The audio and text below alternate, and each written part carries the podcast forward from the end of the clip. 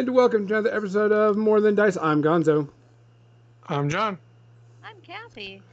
Welcome to episode 168, uh, our Mech Warrior episode. We're going to be talking about painting non organic models and talking about all the cool things that go along with that. Um, on top of that, um, we have now a new challenge. Uh, the Gonzo challenge has been suspended since you could you did get it. Uh, we are now doing a new challenge where it is the puppet challenge. Uh, if you reach 150,000 points uh, before 30 days, we will turn the stream into a puppet show, and we will be puppets for the entire episode. Um, caveat to that is if we have a special guest on, we will not do it on that episode. Um, so just so everybody kind of knows. Um, other than that, um, let's make sure we get through all of our business real quick. We want to thank Muson Minis for sponsoring the podcast. Uh, don't forget that if you buy anything from them, make sure you use the word more than dice, all one word, and you get 10% off of anything you buy there. Uh, we also want to thank them for hosting all of our files and helping us push it out to the masses. Um, we also want to thank uh, Muse on Minis. Um, Lynn is amazing. She has actually started storing some of our products to sell so we can uh, get some money from that. Help make the podcast a little bit Metalhead better. Minis. Did I say what I say? Muson Minis. Muse on Minis. Metalhead Minis, Which excuse is me. different. Yeah, which is different. Metalhead Minis. Uh, I probably saw that up in the corner of my eye and then said it subliminally. Um, and you also can check out her uh, stream also because she does stream early in the morning. Um, we also we are a creature creator, so you will see us paint some of those models every so often. And uh, heard a rumor that uh, somebody wants us to have them on air and uh, come and visit us and do a podcast. Um, and Tectonic Crest Studios. Don't forget, Dan is now uh, Twitch streaming, uh, showing his products off and painting uh, terrain. Um, so don't forget to go check him out. Uh, we will do some giveaways from him eventually. Um, Captain Mizzy does want to thank everybody who pushed through the Gonzo challenge and um, made it happen where I'm right side up for this podcast. So, uh, in other news, we would also want to say to next week's podcast will be our all chibi episode. We are going to have Yeji Kim uh, from one half of uh, Snicker Snack Studios. Um, she'll be on talking about all stuff chibi. I'll be painting a chibi model. Cassie will be painting a chibi model, and uh, we'll get to have all that cool stuff going on. Will John be painting a chibi model? I think John's going to take the night off. Apparently, I'm taking that night off. No, you can't make John take the night off. I'm not making John He do has to anything. Paint a chibi model. I don't even own a chibi model. I mean, technically, I own a chibi model. It's still curing over the windowsill, I think. Yeah. I'll see if it's done. he agrees. John has to paint a chibi. So we'll be doing all chibi, all four of us on that episode, which is fine. Um, other than that, um, John, what are you drinking tonight? I, I'm, I'm curious what awesome concoction you have made up for this episode to drink all episode. Well, I went down to get a drink, so I went downstairs and I stabbed Bania, and I'm going to drink his blood. Water. Water. For anybody to know, um, John's challenge did get completed in the pre-ramble, and so John has to drink water the entire episode. Kathy, what are you drinking today? I am drinking tea. Just tea. It is ginger tea. Um, I am actually gonna be, Solidarity, John. I'm Appreciate drinking uh, water also, not for John, just because I am not feeling very good. Um, allergies are kicking my butt right now, so I just gotta make sure I keep hydrated. Uh, so I'll hydrate with you, John. How about that? Oh, hey, Marshall. How's it going? So Hey, tell Marshall says baby on blood is both old and bitter. um, do we yeah, have any uh, shout outs this week? I'm sure there were, but I wasn't able to keep track of them. was kind of busy. I do know that uh, Olympi- Olympias Dukakis passed away. Um, she passed away this week. She was like 80 something, 89, I think, or so, whatever. Um, famous actress. Uh, did a lot of roles. Um, Mhm. They said that she'd been sick quite a bit late lately, so uh, they didn't say what she passed of, but she had been sick quite a bit. Um, actually, they don't have an episode tonight, Kathy. They don't? We got a lot of weird things going on with Skype today. Uh, no, so we're going to get all Harlan's Hero- heroes watching us tonight. Watch Maybe. Wow. all of them that can. So we'll have to figure out where we're going to raid later. Um, guys, we really appreciate you coming in and hanging out and watching and listening, whether it's live, after stream, because we noticed that a lot of people are starting to watch our streams after we stream, which is really cool. Um, Or listen to them on one of the many platforms. Yes, listening to on some of the many, many, many platforms, which we actually I just put in for a couple of more, by the way. Um, we got Because asked why to be part of them. Yeah, we got we got asked to be part of a, a couple of other podcast um, programs, and so I, I put us all on. there. Hey. So we got plenty of ways that you can listen to us uh, on all our platforms. And we did do a little update to our YouTube channel. Uh, thanks to Captain Mizzy. Uh, she started making playlists for us. And so Oh, it's cool. uh, Thank you, Captain Mizzy. uh, it is actually a little bit more organized. So like all of John's videos or Mech Warriors in one, all the different RPGs are in their own type thing. So we've got a little bit of organization in that. Um, so guys, we really appreciate it. Um, thanks for coming by. Thanks for watching. Thanks for joining. Thanks for doing the channel points. Um, we actually look forward, and it's actually pretty fun to see y'all do those things. I mean, look forward to all but one. Yeah, the turning gonzos. Um, camera right side up is the worst one to put on there. Um, Best. so, to all y'all, Okay, second best. Kathy rating's better. Kathy's reading is the best. Aw. Thanks. Be safe out there, guys. Wear your mask.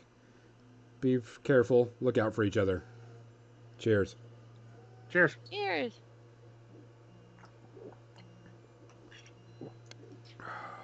Oh, that's damn. Is that hitting the right spot, John?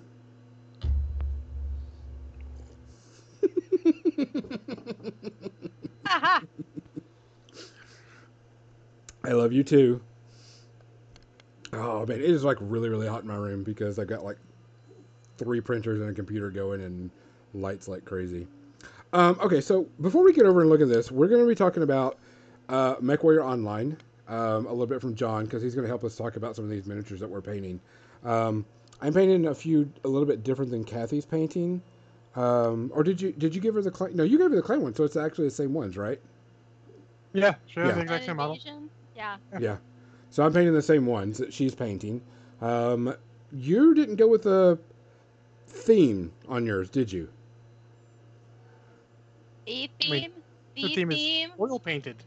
But so, I, yeah, you- I, everything I am oil painting right now is a big experiment. Hi, White Tiger.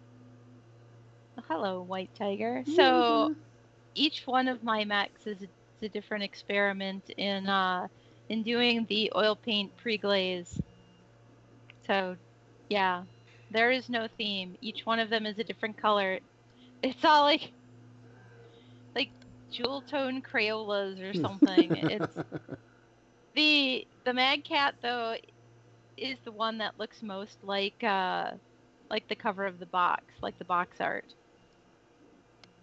yeah, I. And I'm looking forward to painting that with the uh with the like the red stripes and stuff that you see on the uh on the one on the box. That's going to be a lot of fun. Oh yeah, yeah. Well, the Timberwolves become the iconic mech of BattleTech, unfortunately. Well, they're really I don't know, there's something really distinctive about them. It, it is. It is the most distinctive, and I actually, I jokingly say unfortunately because I'm an Inner Sphere guy, not a Filthy Clanner, but but yeah, because all, all the old box sets used what we call the unseen mechs, which are all mechs they borrowed from anime sources. Technically, they got the rights, but the rights were so up in America that they technically didn't really have the light right, the right light, the light, the right, the correct rights. How about that? this is John not drinking alcohol. Yes. See, look. no, they, they didn't have the correct rights. I was trying not to say right rights because that sounds wrong. Sticking with that.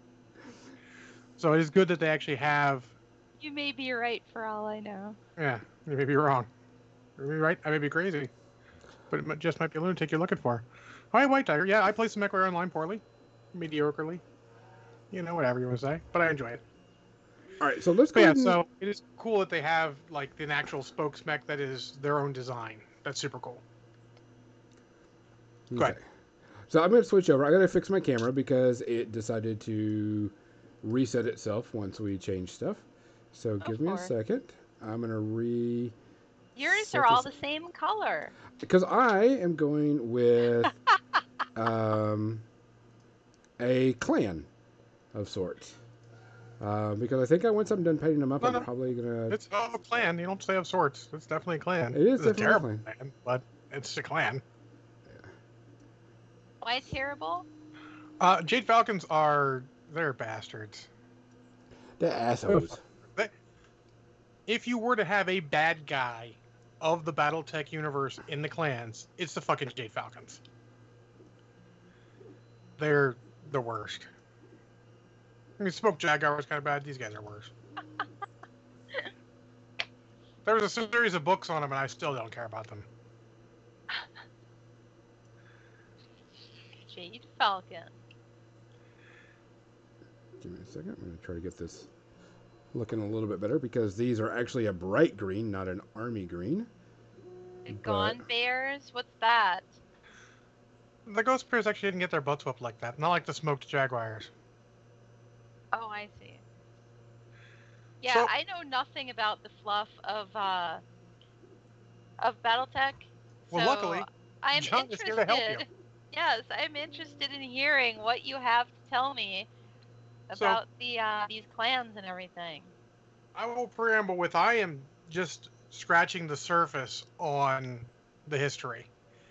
If you really want good history, there is a YouTube channel called the Black Pants Legion, and they Tex Talks BattleTech, and in particular, there is one on the uh, Amaris Civil War, and then he does uh, Elementals to Exodus, um, which sort of explains the major history of BattleTech to sort of the point where I stopped paying attention years ago.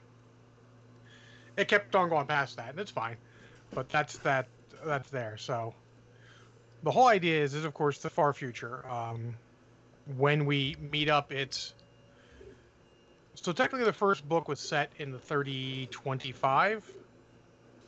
But the Yeah, 'cause actual there was actually versions. before that. There was a, at one point versions of BattleTech. It was like 30 whatever and like 20 something Well, the whatever. technical readouts had a year next to them for you know what year it was because it was the 80s slash 90s, and having splat books uh, and source books that were huge on fluff and stuff, and not done efficiently for presenting information. They were just really cool because you'd open the book and it's sideways, technical manual, and you've got this whole background and fiction on the mech, and then the other page is just the mech stats of the picture. It was great. Um, that's not super efficient way of doing things nowadays, though. Actually, with PDFs, it's great. It works fine. But for books, it's not as good because you got a lot of pages. So you'd have the 3025 guide, which was the initial one, which had all the basic uh, mechs from the original BattleTech. And then it would go on. 3026 was vehicles and stuff, and then 3050 was the first big jump, and that's the clan invasion, which they've just uh, redone since there's another new holder of it, uh, and with some updated rules and stuff for the uh, game. But the whole thing of Battlex starts, I mean, with the advent of the Star League, and I don't have a date for that. I'm pretty sure Tex does. Um, and it was basically, it was the UN of sorts of the whole universe, you know, of the known universe, the inner sphere as they call it. And there are various different great houses, but there was the Star League, you know, in charge of them, and they were doing, keeping things real, you know, keeping them from murdering each other too much. Um, and that's sort of where battle mechs come in is that they started imposing rules on warfare after someone, pretty sure it was a Capellan, uh, nuked the fuck out of a planet to win. They're like, this is no good. You kill too many civilians. Bad Capellan. I'm pretty sure it was a Capellan. It could have been a Cretan. I don't know.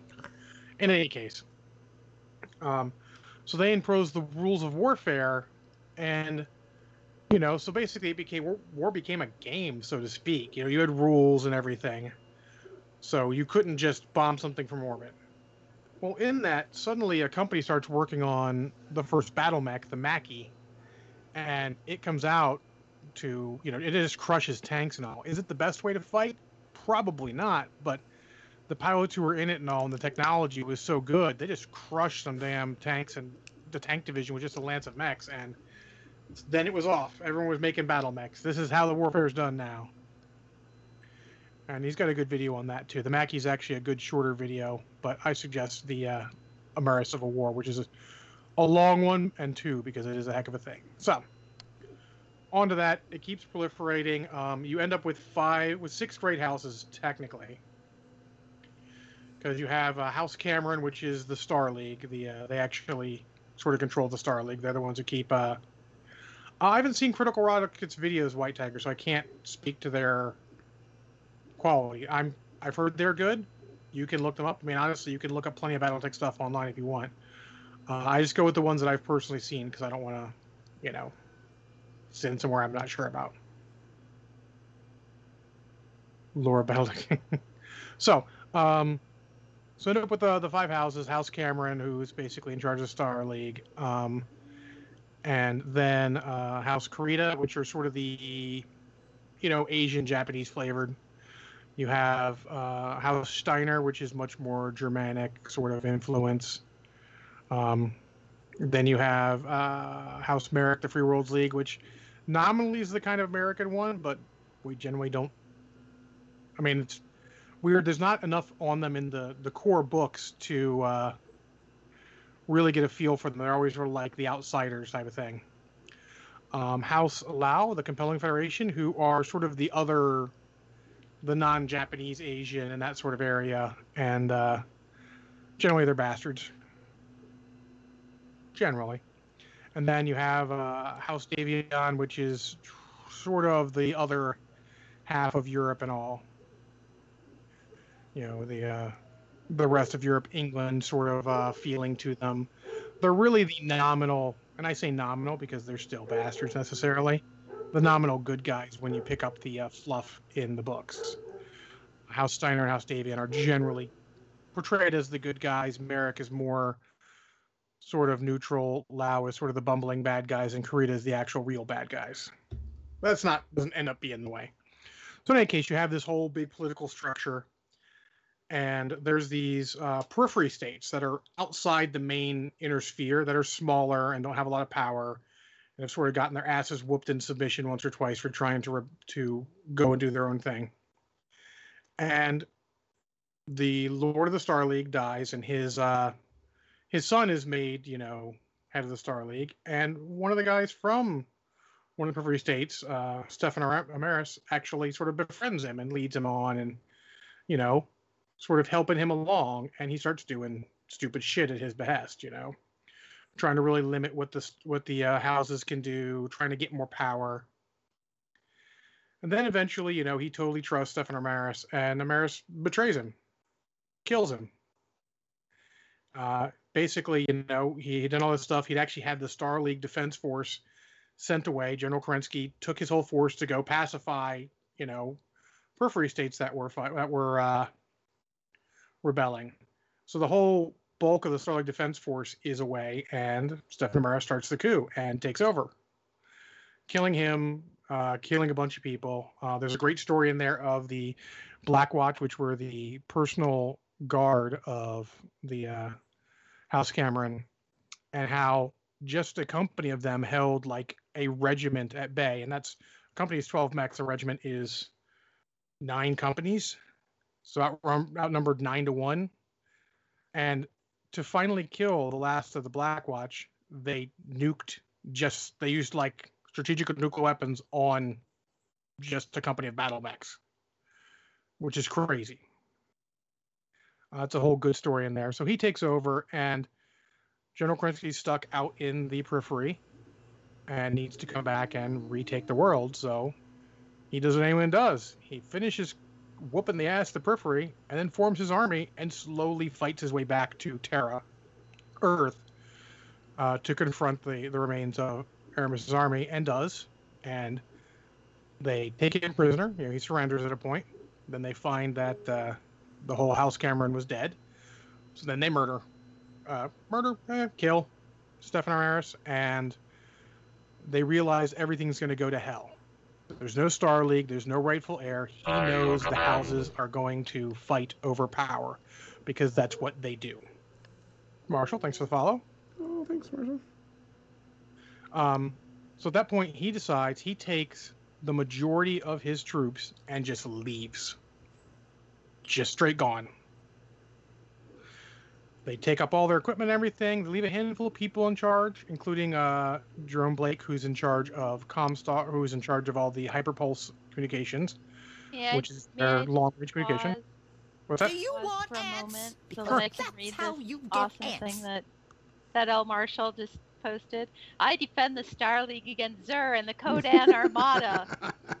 I'm just thinking that the whole time John tells me that. I, I'm, I'm like, I don't want to interrupt him because he's going really good. And I'm just like, I'm sorry, I just I had to. No, I it's all good. That I mean, movie. Mar- Marshall and I are big fans of, of Last Starfighter. yeah, it's just When that, when every that time I video hear it- came out, I said, "Hey, have you seen this?" He's like, "I've already watched it twice with the kid." you know, The Last Starfighter now. Um, okay. so he leaves part of it, uh, the telecommunications, basically, in charge with uh, Jerome Blake, who form and then ends up forming Comstar, who keep Terra and become sort of a neutral party you can't fuck with because they control communication between worlds. Uh, most the rest of his of his troops, uh, I believe, like eighty or ninety percent of them follow him, and they just leave. They leave the inner sphere. Um, of course, at that point, the great houses start fighting amongst each other. They sort of sort it out, end up with borders, and go into what they call the succession wars, where basically they just beat each other up, trying to become the power. They next, they all want to be the next Star Lord, the elite Lord of the Star League, and they fight pretty constantly. I mean, honestly, at the point we enter uh, the BattleTech universe in the first book that's uh, written out. The first, technically, the second book is the better entry. Actually, I think technically it's even the yeah, technically the second book, which is the Grey Death Legion book. Um, we are past the third succession war, and the fourth has not yet started, which actually starts in a period of the books. So they've been kicking each other's asses for years. I think uh, 2750-ish is about when the Star Lord, Star League falters and dies, and then we pick back up in 3025. So it's been a couple hundred years. So they're fighting each other, kicking each other's teeth in, you know, have some fights. Um, this is where the books pick up. It's the sort of beginning portion of the fiction is the Succession War era. In reality, more around the fourth Succession War area, where you get uh, the names that old school Battletech players know, like the Hans Davion of House Davion, uh, Katrina Steiner, um, Takashi and Theodore Kurita, uh, Maximilian Liao, you know, all the big names that we start, and like the Wolf Dragoons and all the big mercenary companies and units that you hear about are from that beginning. So fast forward to 3050, and the books have picked back up with the next generation, the sons and daughters of most of the characters from the original couple books. really, it wasn't as many as I thought. There's really only about maybe a dozen books that are pre-clan invasion. Spoiler. Mm-hmm. So it picks up 3050, and the clans invade, and they're just rolling everyone. They've got better technology, better pilots, and they're just kicking everyone's ass. And no one knows who they are. Uh, eventually, it's revealed that they are, of course, the descendants of General Kerensky and his uh, Star League Defense Force, who have, in order to preserve their own way of life, come up with a whole new sort of, I don't know, etiquette for fighting. They're very much, quote, like a unquote, chivalry? uh, sort of, but they have an honor. You know, they bid how many forces they need to take whatever the enemy is. So they are trying not to use too many forces because apparently when they got out to the uh, to wherever they settled, they just started kicking the shit out of each other again, as humans are wont to do after Kerensky died. So this was their defense. They like we need to make these rules so that we don't just murder each other. And they have a whole big caste society with in some cases the warrior caste being higher, some cases not, but you don't learn a lot of that till way later. But they come in and you eventually learn that their goal is to retake Terra and basically take over the inner sphere because their way is best. Everybody always thinks their way is best. Yes. Well, luckily, standing in the way of them, uh, the great houses actually get their asses whooped, but then start working together, which is the scariest thing when you know age-old enemies work together. You know when, you know when. Uh, so House Davion and House Kurita have been long-standing enemies. They have a long border. They they fight and kick the crap each other. In fact, uh, one of the coordinator of the Draconis Combine, House Kurita's, uh, their leader, his cousin killed Hans Davion's father or older brother, I think it is actually. Uh, thus putting him in charge of the of uh, you know the Federated Commonwealth, or in that case, yeah, that's complicated. I'll not go into that right now. So they they don't like each other at all.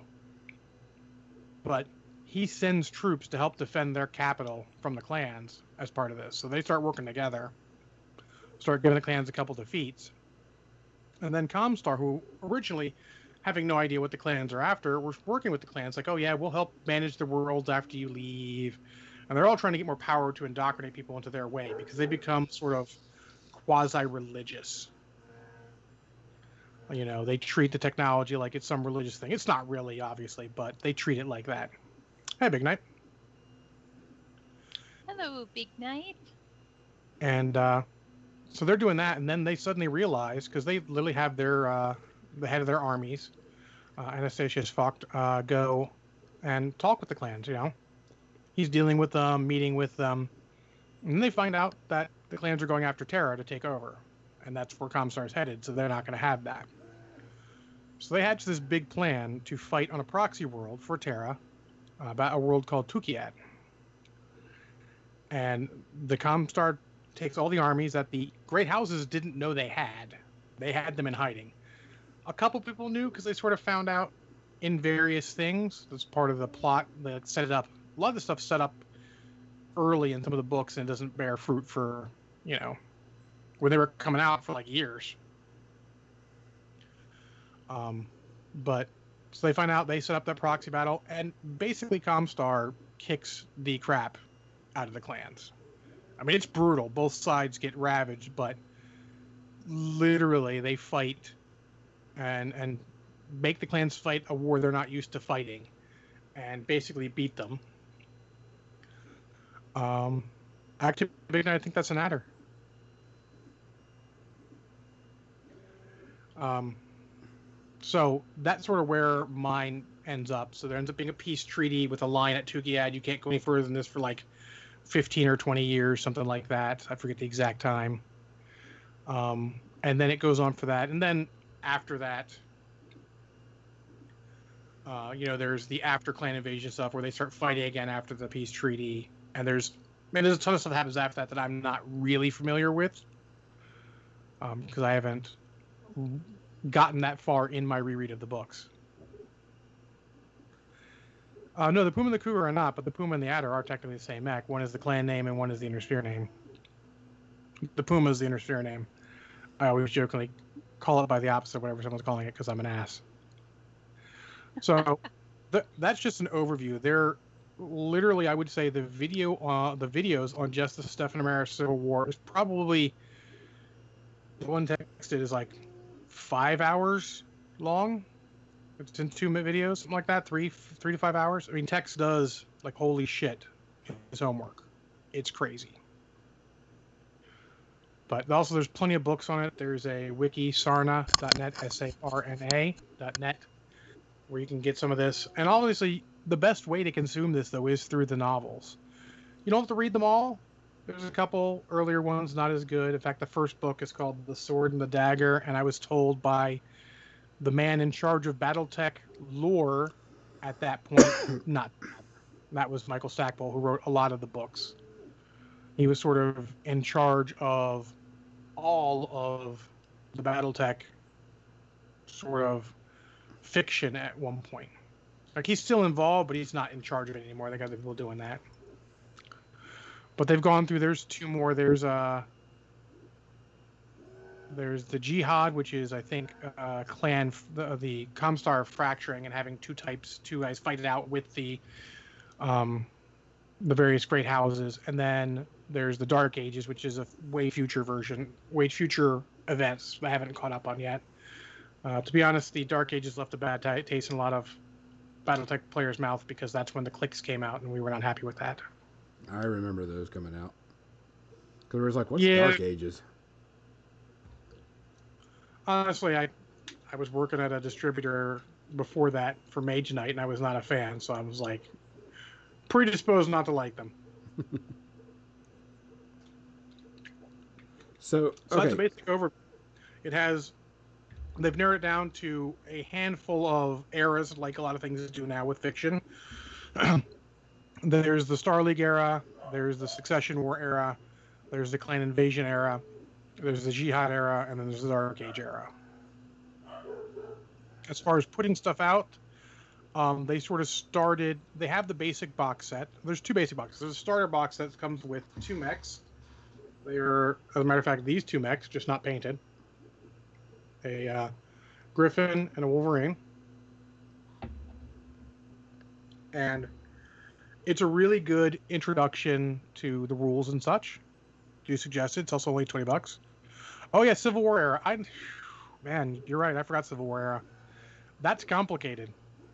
But uh, I was forgetting that. So basically, at a point during the right before the third the fourth succession war um hans davion marries melissa steiner and their two realms which are two of the biggest realms merge and they become uh, the federated commonwealth rather than the federated sons and uh, you know the Lyran commonwealth. And uh, the civil war is because one of their daughters is a bitch and wants power and basically engineers a lot of bullshit, and I mean this, uh, to forge a wedge between the two realms again, and then they split again to the Lyran Alliance and the Feder- and the Federated Sons. Uh, if I remember correctly, she does get her just desserts, but I didn't read that far. I sort of uh, that was all getting planted in the last books I read, which was sort of uh, when basically the Interferer was going to the clan homeworlds to basically say, "Hey, fucking stop. We know where you live." Um, it's good fiction. It feels very people people liken it to Game of Thrones. It is basically um, Game of Thrones before Game of Thrones. Because the the Throne of Star League is sort of what they're all fighting over, but it's sort of like sci-fi Game of Thrones, and I hate using it like that because, I mean, it was technically first, just never hit the popularity of it. Yeah. But it's good, and actually, that is a good story. I mean, the only problem with it is the problem, and this is gonna be an aside in a mini John rant. The same problem I have with every fiction that takes things to the future. They can't just let anyone have a fucking happy ending, No, of course not. and that's a problem. You got to let someone have a happy ending. That's why I stopped reading Dragonlance novels. That's why I, you know, at a point you start going, for fuck's sake, stop just fucking everyone. Someone can have a fucking happy ending, right? So, no, okay. Not everyone needs the horrifying drama that gives them flaws and scars to make them more interesting. Oh my god, Cookie, did you just say that to me? You've hurt me. You've wounded me. Dragonlance is not boring. Dragonlance is awesome. Dragonlance is awesome. I'm actually rereading all the Chronicles right now. Uh, so Dark Walker on Moonshae was interesting. I it never grabbed me the same way Dragonlance did, but to be fair, I read Dragonlance first. But I have read Dark Walker on, on Moonshae. Uh, the second book was pretty good. The third book was not as good. It felt weird. Uh, nothing wrong with Dark Sun. I just don't feel like it was a it was a better role playing setting than it was books. Any case, um, so most of the Battle of the Gaming takes place in, I mean, generally in the clan invasion uh, era. Um, mostly right now, that's because that's as far as they've gotten. They haven't done updates on the other rules yet. Are you But- filing mold lines, Gonzo? No, uh, I was decided to get the um, put the gravel on my elementals, and of course the glue got on some of the model. Oh yeah. So I'm kind of picking off some of the the glue rock type stuff. I was just kind of taking a break from painting. I was like, ooh, because I didn't originally when I did this, I was like, oh, I'm just gonna do the mechs for right now, and then of course we've all started getting into it, and we've you started painting, and I started painting. I'm like, ooh, I'm gonna do the elementals also. 'Cause I think what I'm gonna do is I'm gonna paint all this up and just like sell it away uh, to somebody because I'm gonna I'm gonna be playing Inner Sphere, or let someone borrow it or whatever. I don't know, but. It's always good to have an op four for the uh, for someone to play with. Yeah. So I, I heard you were talking about different the different models. Uh, were y'all talking about this one right here? Um, The one I was painting. the one you were paint, Yeah. yeah, the adder slash puma, yes. Okay. Yeah. Because I okay so Kathy, this is what I did on mine. I know you did different because you're doing oil. Um, ooh, kind of a, to fill it in. Um, so the way I painted mine is, of course, I primed it black, um, and then this one I put it on with a brush, but the other four I airbrushed the green from Pro Acryl. Waited So that, that for that must to dry. have taken that must have taken way less time with the airbrush than your Oh. uh, your that one you brushed on. Yeah, the one I brushed on, it took like, you know, 20, 30 minutes or whatever. And I airbrushed it, it was all done in minutes. Um, so it was no big deal. Um, and then after I airbrushed it, and after it dried, I Nuln Oil washed it. And I just went and just slathered it all over. Didn't care. Because if it made it dark, cool. It just adds some character to it. Um, and then after it was dry, I dry brushed it uh, with a little bit of green, um, just to kind of get some of the the white, the, the dark out of it. And then I dry brushed it yellow using the Pro Acryl yellow, because their yellow is actually really good and really bright. Um, and then after I dry brushed it with yellow, I dry brushed it with a light green, so it gets back a little bit. So it's not like a bright yellow highlight; it's just a bright green highlight. Um, I don't know if you can tell or whatever. You know what I you know what I find amusing is the one that I did green looks just like your green one. Oh yeah, I, I noticed that too because I was looking at your stuff because you posted pictures of it, and I was like, and oh, I even I even on Thursday did a little bit of I mixed a little yellow with green to do kind of a pseudo dry brush. Like you can't really do a dry brush dry brush with Mhm. oils, but it's it's really you know a similar idea with the the side of a flat brush. Anyways, yeah, they it, it looks pretty much the same as yours, but I did I did one, two, three, four. I did all five of the mechs. hmm Uh, and the element, no, the elementals I did later. The I did all five of the mechs in one, one my Tuesday stream. Well, you know what's interesting is we were talking about it, and you were talking about how I should use my panel lining uh, on the model. And so I was working with it, I was testing it out. I tested it out on this one, um, and I would put it, but it would run really quickly all over the place. That didn't stick to the crevices really well. I don't know if you can tell, but if you look at the two legs, if you look like right here next to the yellow, and then right here next to the yellow, this one had the panel lining inside of it. And what it is is all I did was touch like right in here and it drained all the way down here. And it did give some cool shading on it because I actually had to wipe it off because it was just too much. But over on this leg it didn't get that you know that dark highlight or dark you know shade right next to the yellow. But on this leg it did. I don't think the uh, the detail is deep enough for the panel lining to work right. Um, it's not, but you have to be very, very careful with it if you're going to use it. Like I did it in like these big holes, like this hole right here where my finger's at, or like right here, it was okay, but you had to wipe off a ton of excess off of the the little you know brush on it. My suggestion is to get your contrast black, which I know you all have because it's fucking awesome, Yeah. And just use that, and then go back over the parts where it slops a little bit with your with your highest, with your green over it, and it'll be fine. That's what I use for a lot of mine nowadays. It's it's a lot of me using that uh, that contrast black everywhere. I did um instead of using the contrast black, I just did Nuln Oil and was just you know kind of kind of using it like the panel the panel lining and just kind of dipping it in there and and hitting it. So I like it that, there. but it doesn't get you the same effect. You can actually use the uh, the contrast black. I think it's called Black Templar. Yeah, it's Black Templar one. I haven't tried the Black Templar. Maybe I'll try it on one of the other ones. Uh, but Yeah, that's what I did. That's what I did for this one. The panel lining was here, and it just it just drained all over the model and didn't stick inside. You know that capillary action that Mhm. Kathy's always talking Mhm. about. Um, so it didn't go in there and stay in Did you try it on the one you hand brushed? I'm just curious if This is the one I hand brushed. Oh, it is. Okay. Yeah, it didn't it didn't stay in the lines very well. Did you It- try it on one that you use the the airbrush on? Maybe it's maybe the paint's a little bit too thick there. Maybe it's a little less thick on that. Hold on, let's try it up. Give me a second.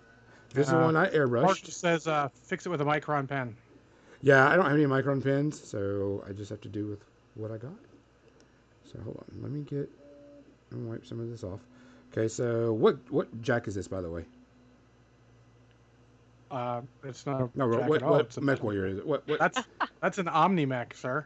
What mech is this? And an important note is a battle mech is a mech that is fixed in its profile, and an omni mech, which this is, has pods you can take off and put on to change its outlook. It's very much a clan thing initially, is one of the big advantages they had. In any case, that is a executioner, or if you're an inner sphere guy like me, it's a gladiator.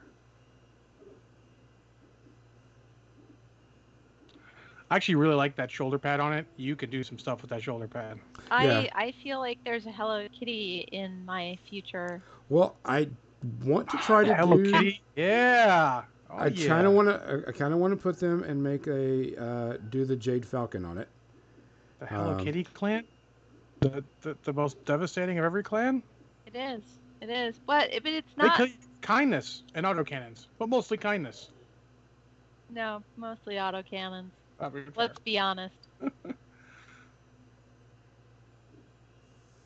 Well, Cookie, all the uh, mechs that they released, they're they're getting the stores now, so you're gonna start be able to get some of those packs they released. I know Gonzo picked up some of the ones that I'd gotten in the Kickstarter, which I'll just got them all over here now.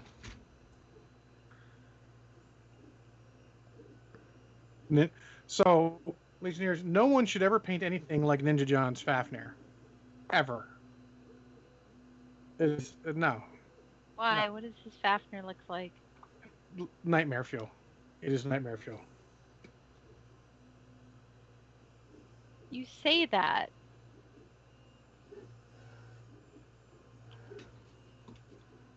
It, it defies description. I, I Hi, actually, John honestly, I think my mind has uh, my mind has mostly blocked it out. And when he feels the Fafnir, I try to feel something faster than that, so I don't have to see it. because if I am in front of him, I do not have to see it. Oh, oh God, damn it, Timberwolf, get out of there. That's an See, spirit. now I'm curious. I'm very curious now. I, I need to know. Uh, well, I mean, if he posts a picture, if he can get a picture of it in, uh, Post a picture, John Ninja. If you have a link, if you have a link that you can show us of what it looks like, you po- feel free to post that in the chat. Yep. Yes. Yes. One, two, three, four. Okay, there's all my inner sphere dudes. Yeah, that one I didn't actually look that carefully. That that uh, shoulder pad. The other one not so much. The other one's just rounded. It's okay. Yeah, there's not there's not much to but that. that big one, legit. That's what I'm talking Yeah, about. I'm actually going to see if I can paint the actual Jade Falcon. I mean, I, I mean, I would, but I have standards. I care not. So here's the funny thing: the Jade Falcon is they've been they were set up as the the bad guy clan. You never really got much. They're still a clan. They still have their honor, and in fact, the good portion of the book that deals with the Jade Falcons and one of the main characters' interactions with them, they actually come off as very honorable. Um, technically better than the Smoke Jaguars do, um, but they're sort of end up being the main bad guy clan because you know they they have a really cool. I'll be honest, they have a cool paint scheme. They have a cool icon. So it's they sort of ended up that way. Uh, the other main clans that came in originally were the Smoke Jaguars, who were a bit of assholes. Um, they got upset when uh, basically they broke someone out of prisons. They like razed the city after they broke uh, the guy out of prison, which is funny because it was the prince of the Draconis Combine, and they just sort of didn't know we had him. But in any case, and then the Ghost Bears, who you don't hear much about, they're sort of like they're just a clan, but they're you know they follow the rules. And then there's the Wolf Clan, who is sort of the protagonist clan. You know, they're the ones you get the most with because one of the main, ostensibly of the series, one of the the main characters, uh, gets to see them from that point of view. He gets captured by them and all. So it is. Uh, most people identify with the Wolf Clan because they were presented in a positive light. Oh, you need a Timberwolf for every piece of different color? That'd be cool. You can do that. I think the model actually lends itself to that. Mhm.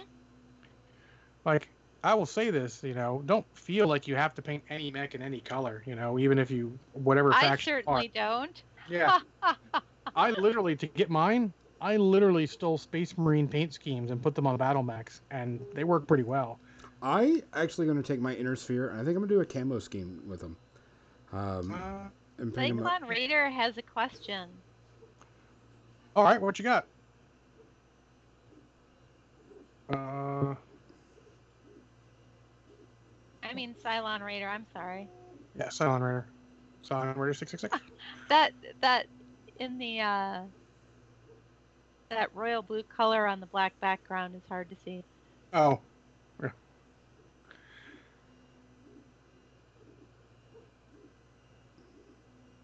No I don't think I'm. I. Let me a second. I'm not. What is P U I T E R? I'm not rocking that. Yeah.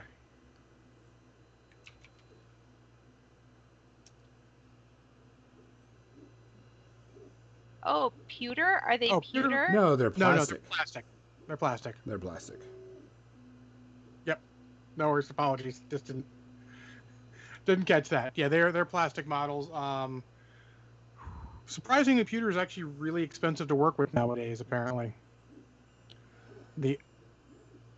Oh no, they're they're they're good plastic models. They're good quality. Yeah. They're good, good detail. They really are. You can see you can see the fantastic detail. There's actually more detail on these than there were on the metal ones. So I'm told by people I know who have painted the metal ones and love them. true.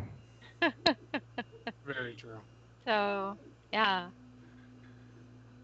Yeah, not so much. I mean, yeah, most companies are moving away from it just because it's it's it's hard. Everyone's going to the same handful of printers in uh, in China to make stuff. So Which is I mean, they're sad. almost like board game pieces because they are one piece and all, but like honestly, they're some of the higher quality ones. I would go so far as to say they're at least equal to what Steam Forge puts out for their stuff. Absolutely. Yeah. Yeah, Absolutely. I, I go with that. Having a couple of Steam Forge models from their uh, Resident Evil game sitting in front of me that I painted, I will definitely agree to that. Oh, airbrush. Yeah, I didn't use an airbrush. I used a regular brush, and uh, I painted a 20 ton mech called the Stinger up like a speed bump. That's pretty much what happened to it in games. It was a speed bump to something bigger.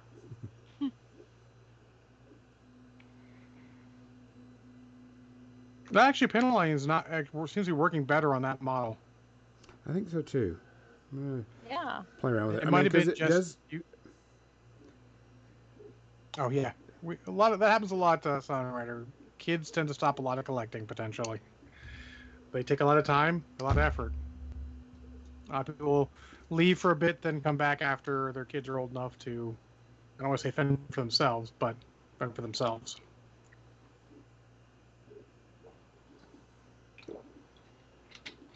Hmm. But I like how that's turned out with just the uh, just the black lining there. Yeah. Yeah, I mean, it's definitely giving it good definition. I'm just kind of like being really careful with it so it doesn't, you know, 100% like too much and let it run all over the Yeah. place. Uh, panel line wash is definitely not something you splash on like uh, contrast paint or Citadel wash. Put that shit on everything. no, I mean it's a good point. Actually, it's a good point with washes too. With having painting a lot of stuff where I'm touching up or doing whatever, you get a lot more effect out of your washes sometimes if you just put them in the recesses. And I was doing Wolverine, I just put tried to concentrate the the sepia wash in the deeper areas, the uh, you know the uh, muscle definition and all that. I feel like he came out a lot better because of that. That is 100% correct. Wash doesn't mean bathe it. Oh, dang it. It, it it's a much more controlled thing. And just as John says, you just concentrate it in the recesses because that's where you want it to end up anyways. Marshall says, if I had these models, I'd paint them in the Care Bear styles to take on the Hello Kitty clan. Squints Care Honestly, Bear. L. Marshall, if you had seen what mine look like right now, they kind of do look like Care Bear colors. Oh, so Kathy, this is a throwdown that could happen because L. Marshall goes to Adepticon pretty much. I too go to Adepticon. I mean, you guys know some people. So Marshall knows a lot of the people I know and more. So you guys know some people in common. Oh yeah, I'm sure. Yeah. Like we all know Jeff Wallach. You could ask him if Oh Jeff yes, we all know Jeff story. Wallach. because the Jeff Wallach's and uh, microphone story is hilarious. All I can now uh, hear in my head is the wog. Fair enough. He I mean, says, I've been doing wash all wrong. Well, as long as you're satisfied with your result, that's the main thing. apparently, uh, Kathy, did you know that that Marshall has had dinner with you twice? Have you? I'm not surprised. I, I, I am probably not surprised by that. I'll eat with anyone. John, you can just post it in Discord and I'll post it if you want. Who are we having dinner with, though? Could be any of the old GW guys. He knows all of them. I feel like I need to know. I'm curious now. like, I'm sure I know you. Honestly, I'm sure if we gave both names, he would be become a parent, but I uh, won't do that. I because would. Yeah, yeah. It's not everybody likes that. Yep. We've had this. He and I have had this discussion And, before. so and I respect that 100%. Yeah. Throw yeah, throw a link up in the chat. Joe, Joe, John Ninja, John Ninja. John Ninja. so we can all see. We only do- I'm trying to figure out who Feral Punishment is. Then, if uh, if if I know him, you can you can send it in a whisper in here. I just I don't know everyone's names. I mean, I know El Marshall's name because that's the name he uses. Oh, okay. Yeah, okay. Oh, L, L bio. Marshall says, yeah, Dave Taylor, Chris Bohr, some of the other paint judges. Yeah, okay. Nope, nope, that didn't work. Oh, hi, bio. yeah. Let's see. We'll actually just copy the the uh, the link here. It'll be easier than trying to get the pictures in there. Well, actually, no, I can do this. Easy peasy. Boom. Open original. Oh, nope, don't do that, John. Copy. So I'm thinking I do and try to paint a small jade falcon on the model somewhere. Hey. Where I don't know. Like I definitely so think there that's might be the back of it. could get that Right, there. Gonzo. That's back. The back's okay. And there's the For front. time. Warning, The side's warning. okay. Don't get too close. That I love the fart one on you. particularly in the bottom center of the rear. It's like, oh,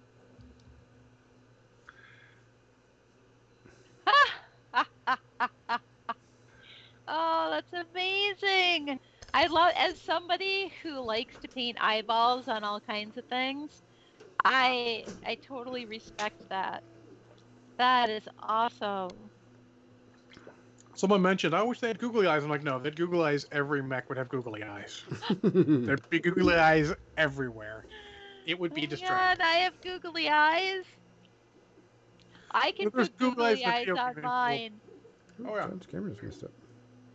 I can make this Your happen. camera messed up.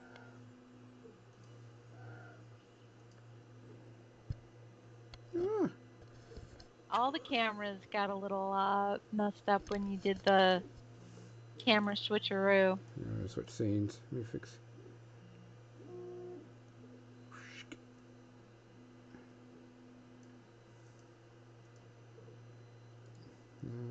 I only have one thing for the media section, though. By the Only way, one? I also only have one thing. It's almost like I've been streaming every fucking day. and and I almost didn't even uh, finish it. It was like last minute. Of course, now your camera decides to playing around with me. Our camera, keep. Oh no, it's not camera. It's Skype. Yeah, Skype. Okay, Skype 'cause needs to keep fucking around. You're gonna find out. Type thing. It's so fine. It's fine. we can hear you. That's all that matters, really, right?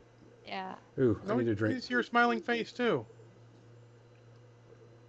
Brings joy to the people.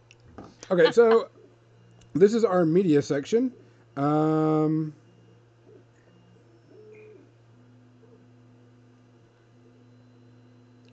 Um, sorry, um, we got text coming in like crazy. Sorry.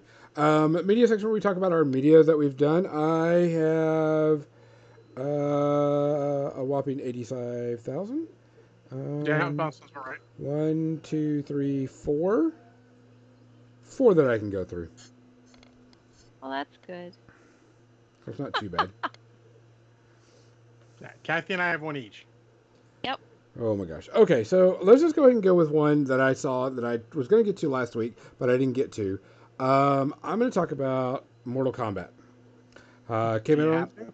yeah, I got to. Uh, came out on HBO Max uh, and in the theaters.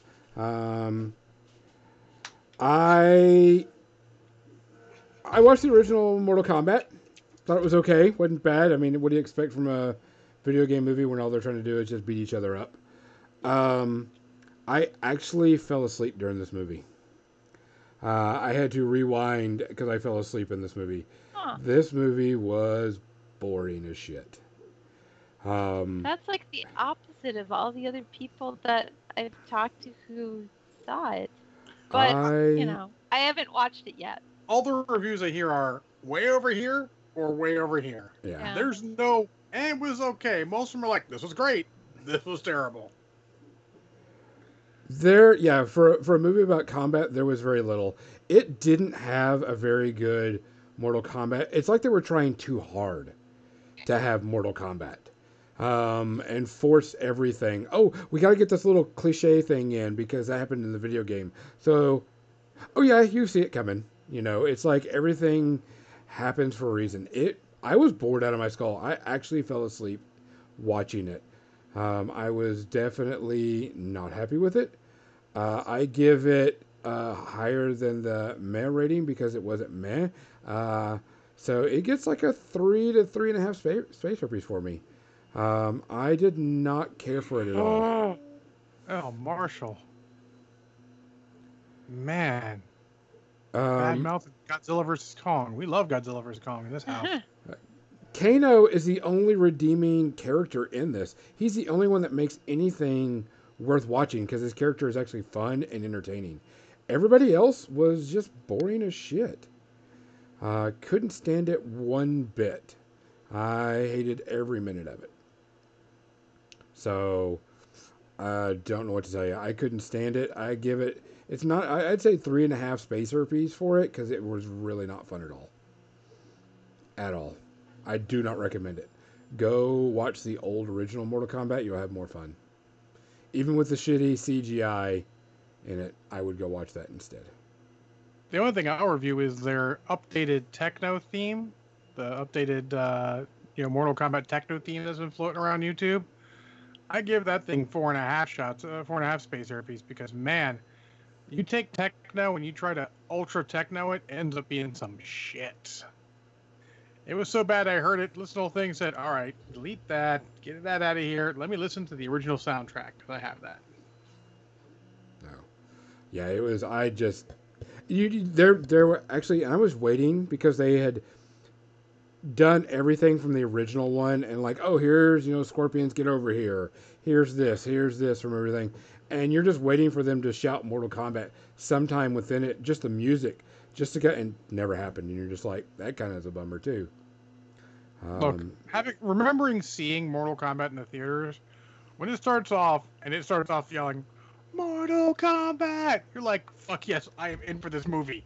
yeah, they didn't do that at all. Oh, it's sad. Yeah. It, it, wa- it was bad. I do not recommend it. I think you would have better use of your time doing chores around the house than watching this. Yikes! Yikes! So I, I cannot recommend it at all. So sorry. Uh, Kathy, you want to go with yours? Uh, sure. I watched the last, well, most recent James Bond, Spectre, the final one so far, un- until uh, they decide to release, you know, The next one. the next one. So, wow, that was really long.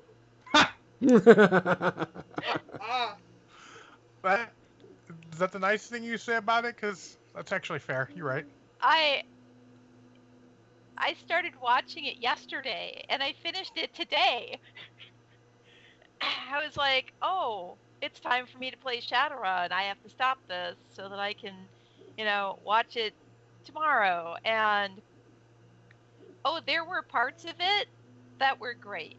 And there were other parts of it that just did not need to be there. It was like it was like they felt like they had to explain something that we all already knew several times. Yep. Like, yeah, we we get that C is is this. We we've known that from the beginning pretty much.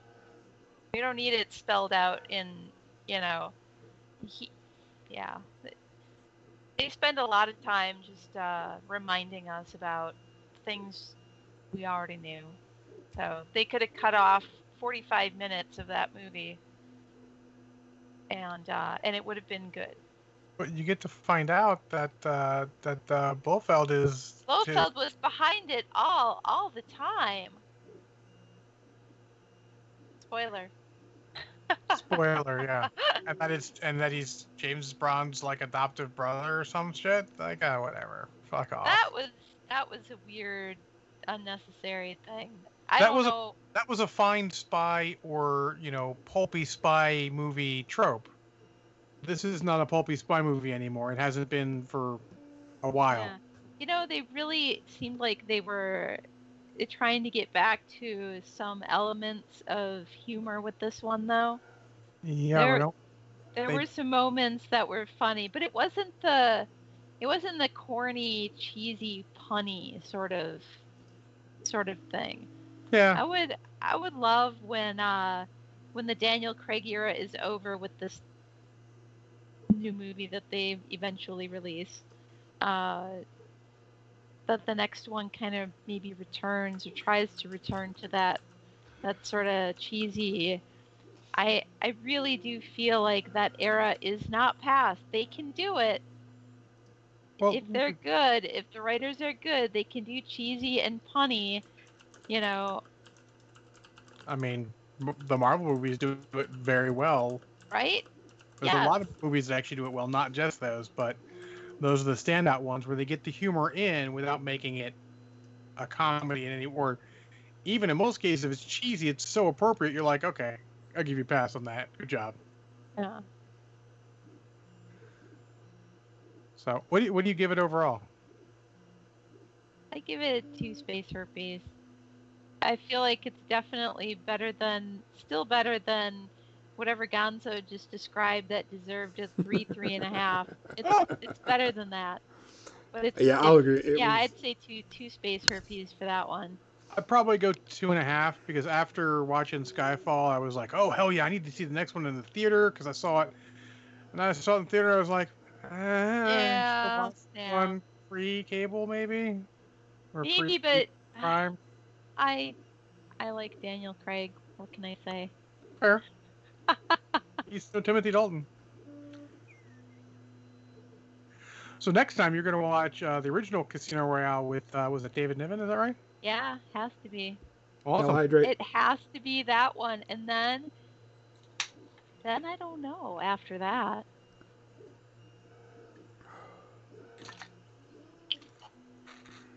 I'll have to find another series. All right, everyone, here's your water.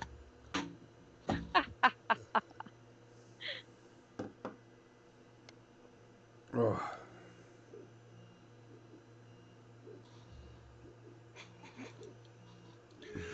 Uh, Uh, you might as well go in, Gonzo. I can go after you go again because I mean, oh. I got straight stretch posture Sandra check. redeemed uh, Hail Hydrate, so yep. We already did that. You're That's you're why I'm out of behind. Mm, feral there's a- punishment, redeemed posture check. I I still have a spine, so I have posture. Checked it. Still there. Um, I'll say my next one. Let's go with um, the Nevers. Uh-oh. Player Dragon has just redeemed Transformers. More Yep. than meets the eyes. Go ahead. Um, so I watched the show The Nevers. There's only three episodes out right now. The Nevers is an HBO Max series set in like 1867 or something like that. Um, the story is people have started getting superpowers, and they are getting these superpowers, and this other group of people are finding them, bringing them together. Uh, the best way to describe this show is is um, League of Extraordinary Gentlemen with women instead of men, and X Men together. Um, because there's like steampunky type thing going on with it. There's you know all that type of you know the clothing, the dress, everything of it. Um, but these people are called the Touch. They get superpowers, and it's all random for each different person. And this group of people are finding these people and bringing them to their mansion where they all live together, aka like X Men. Um, I watched the. There's only three episodes. Episode four comes out tonight. I think. I think it's on right now. Um, this show's pretty damn good. Um, the action's really good. Uh, the characters are interesting. Um, it does have a bit of raw sexual and nudity type stuff in it. Don't care. It doesn't bother me any bit. Um, but um, it's actually really, really, really good. I really like it a lot. Um, it's it's it's got the the the flair of the X Men, where okay, these people are being treated like crap um, because they have superpowers, and there's a secret society that's trying to capture these people and use them and abuse them. Um, the clothing, the art, the um, settings, um, the places where they're filming in London or whatever is really good, um, really neat, uh, very far fetched tech and science to the point of like steampunky. Um, you could go kind of Penny Dreadful like. Um, I would say that, but instead of you know like werewolf and vampires, it's uh, one person can see short snippets of the future. One person can control electricity. One person has fire abilities. Um, you know stuff like that. So I really like it. Uh, I've watched all three episodes. Um, highly recommend it. It's been pretty solid. Um, and HBO, they're just doing, they're they're off the chain with their TV series now. Um, they're doing really good. I really like it a lot. So for Well, me right now, they're one of the ones that's sort of embraced the whole new format. oh yeah, It's like that Netflix and Amazon Prime are really into it. Everyone else is like trying to catch up for the most part. Yeah. Um, Captain Mizzy is right. It does have kind of a Sherlock Holmes type of vibe to it, also. Um, I really like it so far. Zero space herpes for me.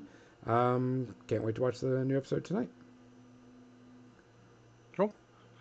Well, I'll be talking about a series as well. Uh, Bane and I just started watching, uh, since we're done with uh, the last one we watched, which is Falcon and Winter Soldier, or Captain America Winter Soldier, if you prefer. uh, we started watching uh, Star Trek Discovery Season 3. Um, the buzz has sort of died down about uh, Discovery here.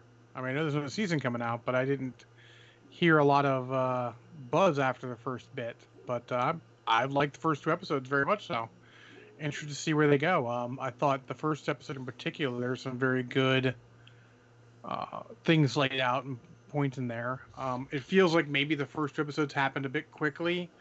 Like I think they were like felt like they kind of wanted to do more than they realized we ain't got time to do all this extra. Let's just do this, make that the beginning, and then go from there. So uh, I still maintain that Star Trek Discovery season two is one of the best seasons of Star Trek ever, and very interested to keep going with this. Uh, like all the characters, like what they're starting. Um, like literally every time one of the characters comes on, you're like, I enjoy what this person is doing. Uh, you know, the engineer uh, Reno, she's fucking hilarious. Um, you know, uh, Georgiou is fucking hilarious in a whole different way. Uh, I enjoy the crap out of it. I look forward to finishing the season. Uh, Lower Decks is on our radar. It probably will be after this.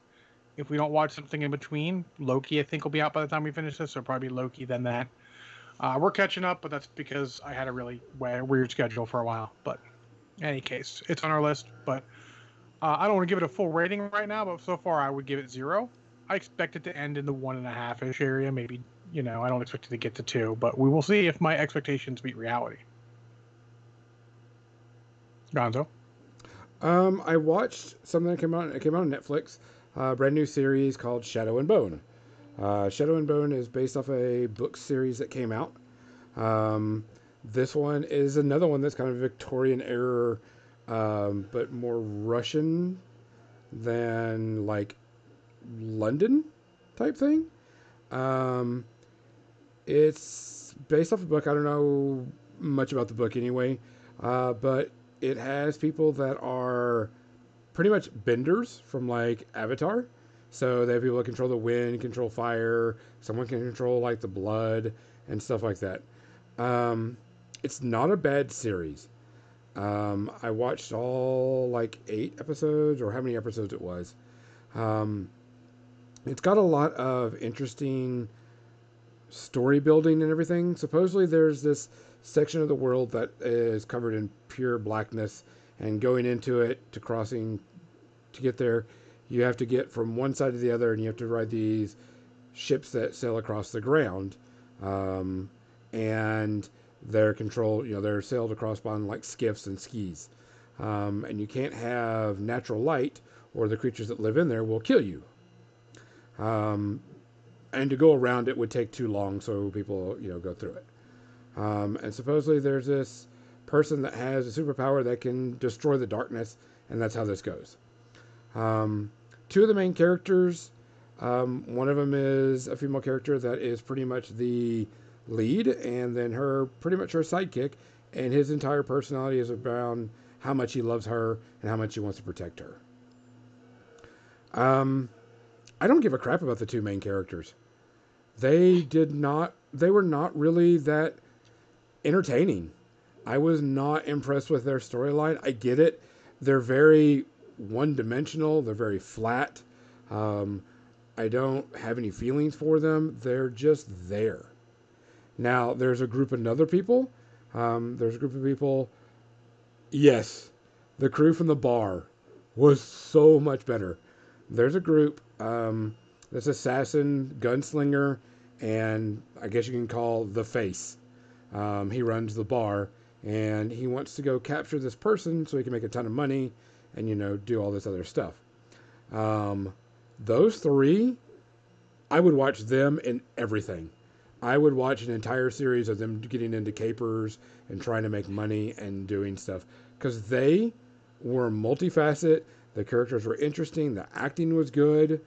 Everything about it was great. Um, I would watch the crew um, more than anything. Is the series good? Yeah. Is it got a cool world? Yeah. Are the main characters interesting? Meh. But all of the side characters, they're really good. Um, I really like them a lot. Um, people have read the book. I've talked to them, and they said that the book, the first book, is really bad, um, and it's not really good at all. Um, and so they're trying. Everybody's saying the next books get better, um, which I believe it's already been renewed for another season, which is good uh, because I see good potential from it. Um, I don't know anything about the book, so I can't, you know, comment. But I definitely want to see the next season as long as those three characters from the bar are still in it and still doing things um, because they were beyond belief great. Um, if I was going to give it a rating, I would say it would probably be like a two, maybe two and a half. But it was still interesting to watch. Uh, better than most stuff that are happening on TV right now. So it gets at least a thumbs up. Um, worthwhile watching. John? Still done with the one thing I watched. Much like Kathy with the one thing she watched. Yeah, pretty much. Okay. I played Valheim. I played MechWarrior Online. All right. Ah, okay, so I guess I'll finish out. Um, so let's see, what else did I watch? Um, I did watch a new movie, and it just came out. And Kathy, you're going to want to watch this because you will love the shit out of it. Um, it's called The Mitchells versus the Machines. It is a cartoon about a dysfunctional family that has to save the world against uh, robots that are taking over. Um, so it the artwork is really good. It kind of reminds me of like a clay animation style artwork. Um, there is a pug on there, Monchi, uh, and he's actually voiced by d- the actual an actual pug named Doug the Pug, um, and actually is, is on there. And so it is actually a really fun show. Um, it is definitely um, a little bit go- geared towards kids a bit and the modern kids because of all the, you know, the tech stuff and the way things are happening and all this other stuff. But it's really good. Animation style is really fun. I really like it a lot. Um, I think it's um, good quality. Um, there's some weird things that go on. Like they'll be showing a scene and they'll like hand draw stuff in there just to make it look interesting. Um, it's got a good timeless story. Uh, the daughter's going off way to college, and uh, not only is he going, she going away to college, they don't understand her, or the father doesn't understand her. So you know, there's that conflict going on there. Um, they got a young son. He's all into dinosaurs. They go, and it cracks me up because there's a scene where they go, and he's like looking at all these dinosaurs. And he's like, I got to speak with the manager because these dinosaurs are not anatomically correct um, and stuff. And uh, it's it's just a really good fun show. It's actually a lot longer than I thought it was going to be. It's a little over two hours, um, but it's it's good quality fun entertainment. Uh, I laughed quite a few times on there. It's got some good animation on it. I highly recommend it. Um, I would probably give it like one and a half space herpes, if anything. Um, just because there's some of the stuff is just kind of eh. But Doug Monchi, the is uh, definitely the star of the show. The pug is actually hilarious as shit. Um, it's uh, it is it is definitely worth watching, um, just for a good TV good good movie. Um, I guess there's actually some of my friends on my Facebook page, on my Facebook group, um, know the people that made it, and they're kind of trying to pimp it out and everything. But it was definitely worth watching uh, more than anything else. Sweet. So highly recommend it. Um, that's actually all I have. Wow. What? Yeah. What?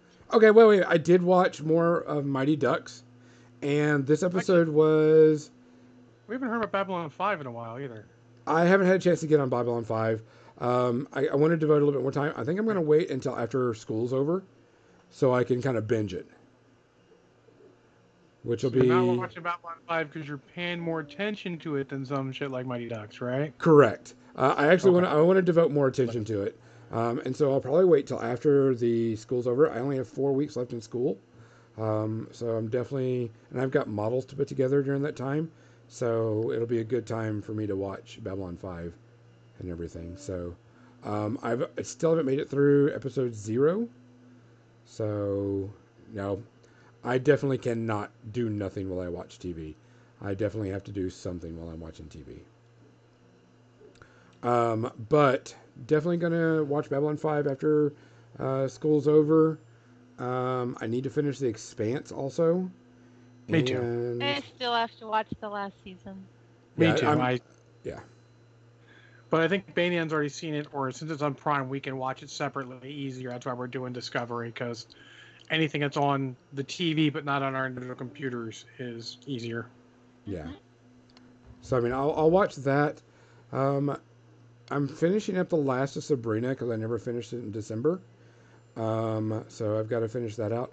Um, I'm super excited for July um, because in July, the l- supposedly last movie to wrap up the entire Troll Hunter series um, oh, okay. Is coming out, Rise of the Titans. Supposedly, it's supposed to wrap up all the stories and you know give like an ending or like a new, you know, type thing. Um, so I'm really looking forward to that. I saw that they posted up in July that it's going to come out. Um, I know I did set up a bunch of new series or shows um, to come out that I tried watching um, that are coming out on Netflix. Um, I know Tenet dropped on HBO Max. Um, and Oh, I did it? Yeah, it's on HBO Max now. Um, I'm gonna try to watch that. I've heard mixed reviews about it. Um, I'm so Not a huge Christopher Nolan fan. Like he's like no disrespect to his skill. I just don't necessarily like his stuff that much. I know that it- it's kind of like back and forth on it.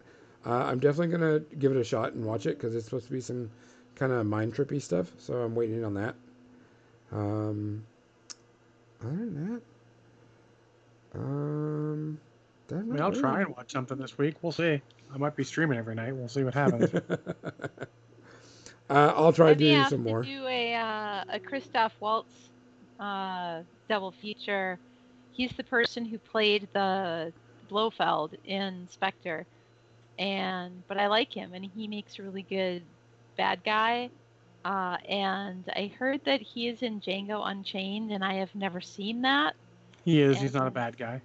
And and I haven't seen it either. but he's in it, Yes. and I haven't seen it, so I feel like I need to watch that and you know find something else. He's I feel like he's been in a bunch of things over Oh, the yeah, last few absolutely. years. So I was worried you were going to say you were going to watch the Green Hornet movie where he's the bad guy in it. You know, the only movie I have started, stopped, and decided not to finish on a second watch because fuck that movie.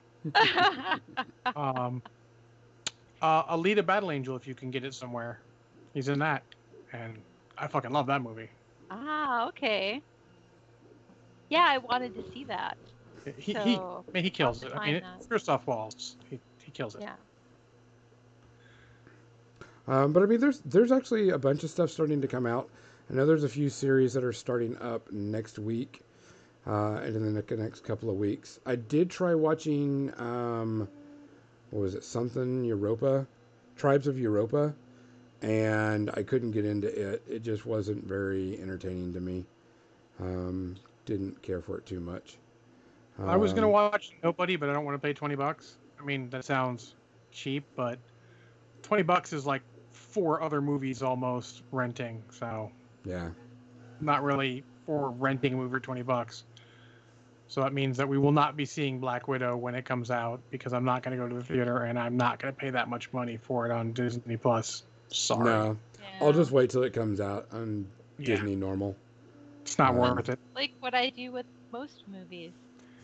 Well, like if it was a cheaper price, you could you even that one like that's a you know top tier Marvel movie. You could be like, oh, I'll pay 20 bucks for it, but they like want 30 bucks for it, and I'm like, now you're getting bad. And like Nivik says, it will be free in six months. Yeah. Plus, they just raised their subscription price a buck, which I didn't mind paying at the time because they have Yeah. fucking content to back that shit up. I just I'm not going to pay for that kind of premium content. I don't care that much. Yeah. And we got Loki coming up, what in Yeah. July also. So I mean, The harsh reality is, if it's something like that where maybe my mom wants to see it, maybe not so much Black Widow, possibly, I would just buy it on DVD or Blu-ray anyways, because she's gonna want to see it, and she doesn't have Disney Plus, she doesn't have good internet to download movies, so I have to get everything on DVD or Blu-ray, which I don't really mind. I like I, I love loaning out DVDs and stuff to people. My, one of my uh, uh, one of my CSPs is uh, was interested in Battlestar Galactica, so he borrowed the first season and went through it like in a week, and he's like jonesing for the next one. I'm like, luckily I've got everything, so I'll bring in the next one next. Yep. It's great. I can't do that with a digital thing. I mean, I can share my digital stuff with certain people, but you get someone you work with, you don't want to necessarily share a password with, but you'll hand them a box set because, I mean, Yeah. if I didn't get it back because something happened, I'd be upset, but it wouldn't be the end of the world. So, yeah, Mash, Mash is good. I'd watch Mash again. I, I mean, They play MASH on. Uh, we have uh, MeTV here, which I think is is syndicated now. I mean, I think it's in it's in it's national now. It used to just be a local Chicago channel, but now it's like a national channel. Uh, but anyways, they do vintage TV shows. They do the, the oldies basically, and every night at six they have MASH, and every night at six thirty they have MASH. And I've been watching MASH since I was a little kid. mhm. It is my favorite TV show of all time. If MASH is on, I will watch it. Well, let's talk about the harsh reality of MASH. You watched it, and it was funny when you were watching it as a kid. As an adult, you watch it, and you get it, and it's funny and heartfelt, and sometimes heartbreaking what they're doing. It's, yeah. Yeah. it's Yeah. Oh, and also, uh, I look at it now and I go, wow, they were really assholes to Frank Burns. I mean, he was an asshole, but they were that's they were assholes to him. They they bullied the shit out of that guy. They did. I actually liked uh, the other um, villain, the other, the other, you know, Charles and- Emerson Winchester the third. I loved him. He was He was much- fantastic. he was He a was- much deeper foil Yeah. to that. I was gonna say he was multifaceted, and he grew throughout the series. Whereas Frank some Burns see- was just a caricature. Yeah. He was just there. He was he he was one note. Yeah. That wasn't necessarily bad. It was note good for early, but um, there's some like I've watched a lot of clips of Mash here or there. It just shows up on my feed, interviews with the actors or just clips from it. There are some really really good fucking clips from Mash. Like there's stuff where you're just like, oh god, man, There's that's so really much. good. There's Yeah. so much. And uh every year, uh now they've started doing uh every year for is it uh Veterans Day? I think. They do uh the goodbye farewell one Okay. their, their final episode, which is two hours. And Yeah, so you you feel will like never crying. see that in when they're doing their half hour episodes you'll never see that hmm but yeah So they do Usually, that usually that I'm watching uh, Band of Brothers because if I get to that, it's it's time for Band of Brothers. But band of brothers is fantastic oh my god, so good. Oh yeah. Band of Brothers is Uh, amazing. Yeah, Nichols, uh, Gonzo's uh, written stuff. You may hear my fan in the background. It's a little warm upstairs. Sorry, um, I leaned back. I've got a bunch of 3D printers running, Nixel. Sorry. Um, got to get them done. I'll lean. Yeah, they're loud. forward. They come through his mic. I mean, obviously, I have a standalone mic, so it picks up other stuff. So apologies. for a for a tv show in the 1970s that was based on a movie About a war that had been over for a bit at that point, yeah and a TV show lasted longer than the war. Well, I mean, Oh, so much longer than than like four conflict. times five times longer than the war Well, then the armed conflict. Technically, we're still at war with with uh, North Korea. We just have a Mm. long armistice. yeah me being technical, but hey. In any case, MASH is great. It is called the best TV show of all time. I'm not going to argue with that. Yep. and that is our podcast for this Indeed. evening everybody Guys, thank you so much for joining us Thanks for joining us. We really appreciate it. Um, don't forget on Monday, John will be doing his Mech Warrior Monday. Are you going to do a Striker Yep. Life or just a normal? Normal, uh, I'll be it'll be me and the Filthy Casuals of Quick Play, Ninja John, Legionnaires, Banyan, whoever else shows up. Maybe some other special guests. We'll see who uh, wants to drop by. Ooh, I wouldn't mind dropping by. Get some Oh, we'll get you in there. gets there. Um, and don't forget, Kathy will be doing Tuesday through Thursday uh, painting. Are you gonna be working on your MechWarrior stuff? I probably. Oh, I have Mech Warrior and I have busts, and it's oil paint. So I will be going from from one thing to another thing, as I can only do so much with oil paints, as we talked about earlier. So, yeah, Mech Warrior or uh, BattleTech stuff, and and my busts is what I'll be working on. I heard you for correcting him on that, Kathy. Sorry. Uh, and uh, Pulp Fiction on Friday. I think that's yep, about Pulp it. Pulp Fiction Friday. And since we finished that Conan book, gosh, what will be the next thing I read on Pulp Fiction Friday? Something from the early 1900s. And then uh, next Sunday morning will pro will most likely be another Sunday morning Mech Warrior. And then you might see Striker Life, uh, which is my new newbie friendly playthrough. Um, you might see that Tuesday through Friday. Maybe not every day, just because who knows what might happen. But I plan on trying to stream just about every night with it. Guys, we're gonna go and send y'all off to Zambies. Zambies is uh, painting up some models right now. We're gonna send you off to her. Uh, make sure when you go over there, make sure you get a like, hit that follow button, uh, rate up with all the emotes, make her kind of happy, kind of scare her a bit. Um, Yeah, But- jump into your uh, your your address bar and pull the the back part off that says refer a raid. That way they're getting credit for you watching them, not from a raid, but you're actually watching them. correct. Because we want y'all to go and see them, and this is the easiest way for us to get there. So, guys, please take care of yourself. Watch after yourself. Stay healthy. If you see something, say something. For more than dice Wear your on damn Donzo. masks. I'm John. Your- I'm Kathy. Good night.